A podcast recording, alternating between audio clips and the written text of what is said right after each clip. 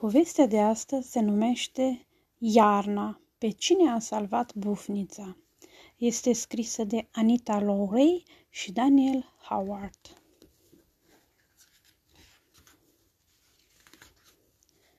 Bufnița stătea pe o ramură și veghea deasupra pădurii.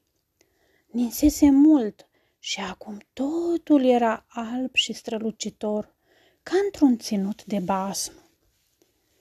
A venit iarna, a spus ea, și și-a înfoiat penele.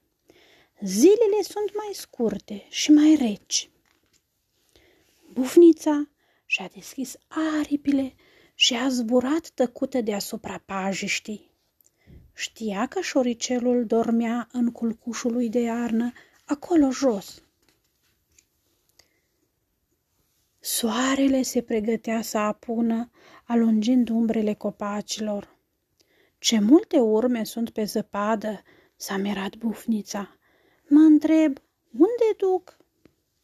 Bufnița s-a ținut după urme până a ajuns la iaz. Acolo a zburat împrejurul lui. Pânze de păianjen sclipeau în tufișuri, iar țurțurii străluceau ca diamantele. La marginea iazului înghețat, iepurașul adulmeca gheața.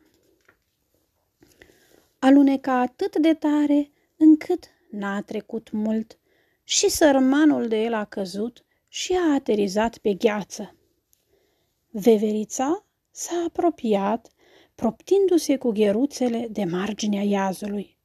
În locul tău nu m-aș aventura pe gheață, iepurașule, a spus ea.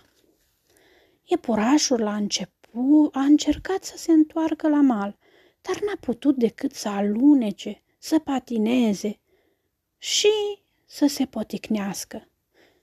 Ai grijă, l-a avertizat bufnița. Deodată, gheața a început să se crape.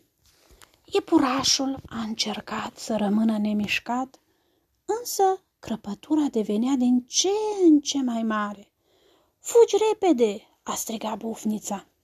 Gheața s-a spart și iepurașul a căzut în apa cumplit de rece. Se zbătea încercând să se prindă cu lăbuțele de marginea gheții. Fără să mai stea pe gânduri, bufnița a venit în zbor și l-a scos pe iepuraș din apă. Plănița lui era udă, iar el tremura ca o frunză. M-ai salvat, i-a spus iepurașul. Bufnița a coborât pe pământ și l-a acoperit cu aripa ca să-l încălzească. Ai grijă pe unde merge purașule, altfel o să dai iar de necaz, i-a spus ea. Îți mulțumesc că m-ai salvat, i-a spus iepurașul. Mă bucur atât de mult că m-am întors acasă. sforsci.